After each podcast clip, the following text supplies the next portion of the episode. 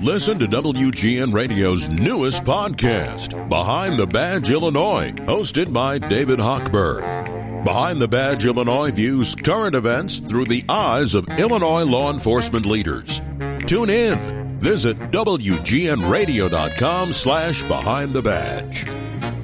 This week we talked about the 68th birthday of Walter Payton, and I, I felt kind of mm, conflicted because I know sometimes Jarrett Payton listens to this show, and I think for him it's his dad.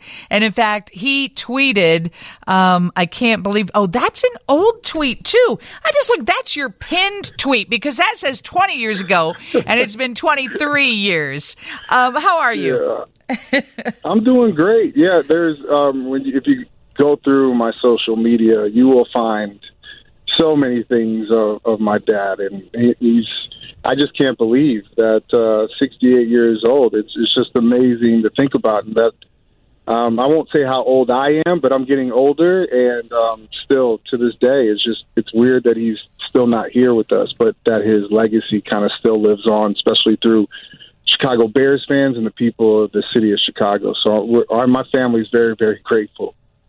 Jarrett Payton is a WGN TV sports anchor. He's also the son of Walter Payton. And Jarrett, on his 68th birthday, we just said, Hey, if you ever had an encounter with Walter, just call up. Oh my gosh, the text messages, the voicemail, the phone calls. I swear your dad met just about every person in the city of Chicago. I, I literally don't know how that happened. Like it, I was had this conversation with my mom too. We were we were having a conversation. I said, "Mom, it's just amazing to to sit back and to know that there's no social media, nothing like that, and um, that he was, you know, the star that he was, and there was an opportunity for people to walk up to him and have conversations with him. And I give him a lot of credit for being that superstar at that time. He he gave everybody time, and to me, that's what's so special. And I'm I don't just say this to say it. Literally every single day, I hear a new story, whether I'm here, whether I'm out of town. Someone had an encounter with him. And the one thing that is the, the, the, the most consistent theme through every story is that he stopped and he gave me time. And so um, it's something that, you know, I, I have kind of taken to heart, but also something that I'm passing along to my two children, Madison and Jaden, just about giving people time and um, I think it's something special. It's the reason why he's talked about almost every single day. Yeah, absolutely. And do you really consider Jim McMahon your uncle? yes, I do. I, if you, if anyone would have told me back in the day that after my dad passed, that I mean, I knew Matt Suhey, um, my dad's, but he was my dad's best friend. So, and Matt is my dad kind of left Matt in charge of of a lot of stuff when he passed before he passed away. So uh, Matt's always been there. He's been like another father figure to me slash uncle. But if you would have told me that Jim McMahon would have been the person that would be looking after me and calling me and sending me texts and DMs, I would have told you you're crazy. That's the punky QB. And listen, Jim has he's always there for me anytime that I call him, anytime that I need him. Um, it just goes to show the guys that were inside that locker room at Halas Hall on that 85 team and, and guys that were they were good guys. They might have been crazy back in the day, but their hearts were in the right place, and I'm very grateful for all of them, but especially Matt Suhey and Jim McMahon. Uh, if you haven't been to Jarrett Payton's uh, Twitter page, go check it out. He's got a picture of Jim McMahon walking into training camp carrying a cooler and uh, it looks like a case of Bud Light. who, who would have thought back in the day? Could you imagine if Justin Fields walked into training camp at Halas Hall with two cases of beer? What the, the internet would have done? I mean, it just it goes to show what those guys were all about. But my tweet said it all. Like he always came prepared and ready to go, and so everybody has their way of getting ready for a season. His was just a, just a little bit different than everybody else's.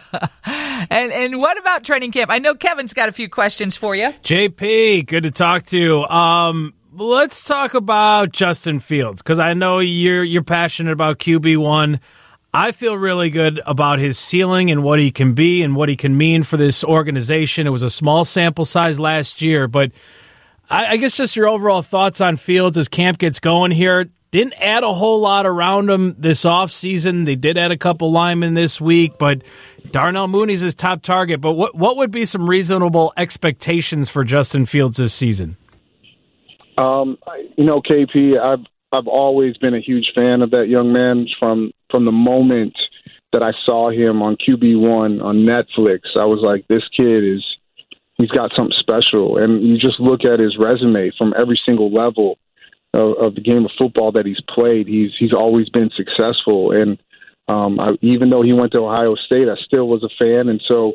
Yeah, I, I believe in the young man. I tweeted about it the other day, and Justin Fields we trust. And if it, he's not successful, I don't think it will ever be just on him. You know what I mean? Like I just think he has this God given ability that's something special. Now it's finding ways to be able to unlock that, which is not always the easiest thing to do. And so yeah, he's walking into year two with some tough tough things in his way. And, and it comes with it with a roster that's not heavy when it comes to names that most people would know household names are when it comes to the receiver end, but but then also too, I think he he we want to see him take that next step, and I think it's being more decisive with his throws, anticipating throws, um, and I think also unlocking him with one of the things that makes him most special, KP, and that's his ability to move outside of the pocket.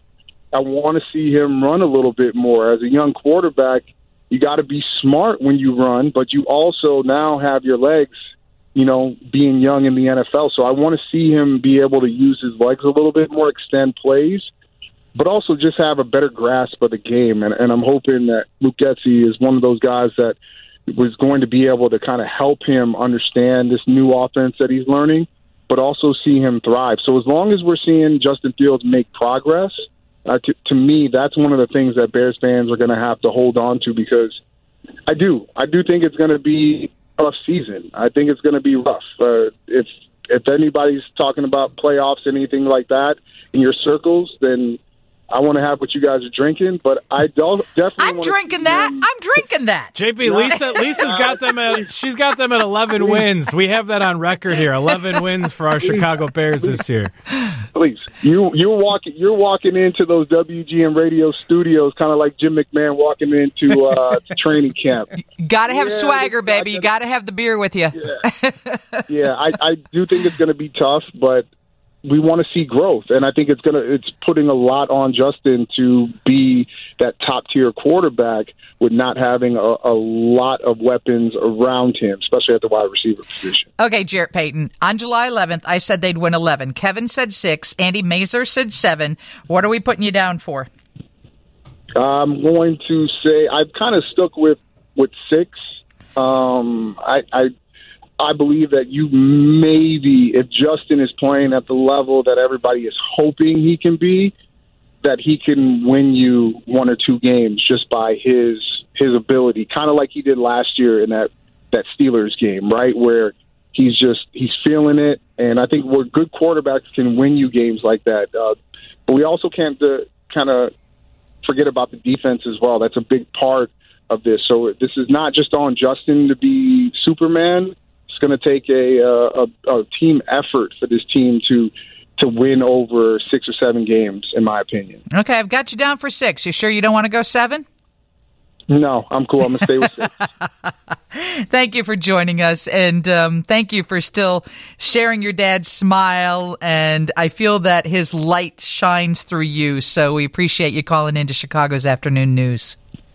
Man, you guys are the best. You guys are family. I just got chills when you said that. So I appreciate everybody in Chicago keeping his legacy alive, loving him, loving our family. Uh, we appreciate it, and um, talk to you guys soon. Steve has your news next on 720 WGN. Lisa Dent, WGN.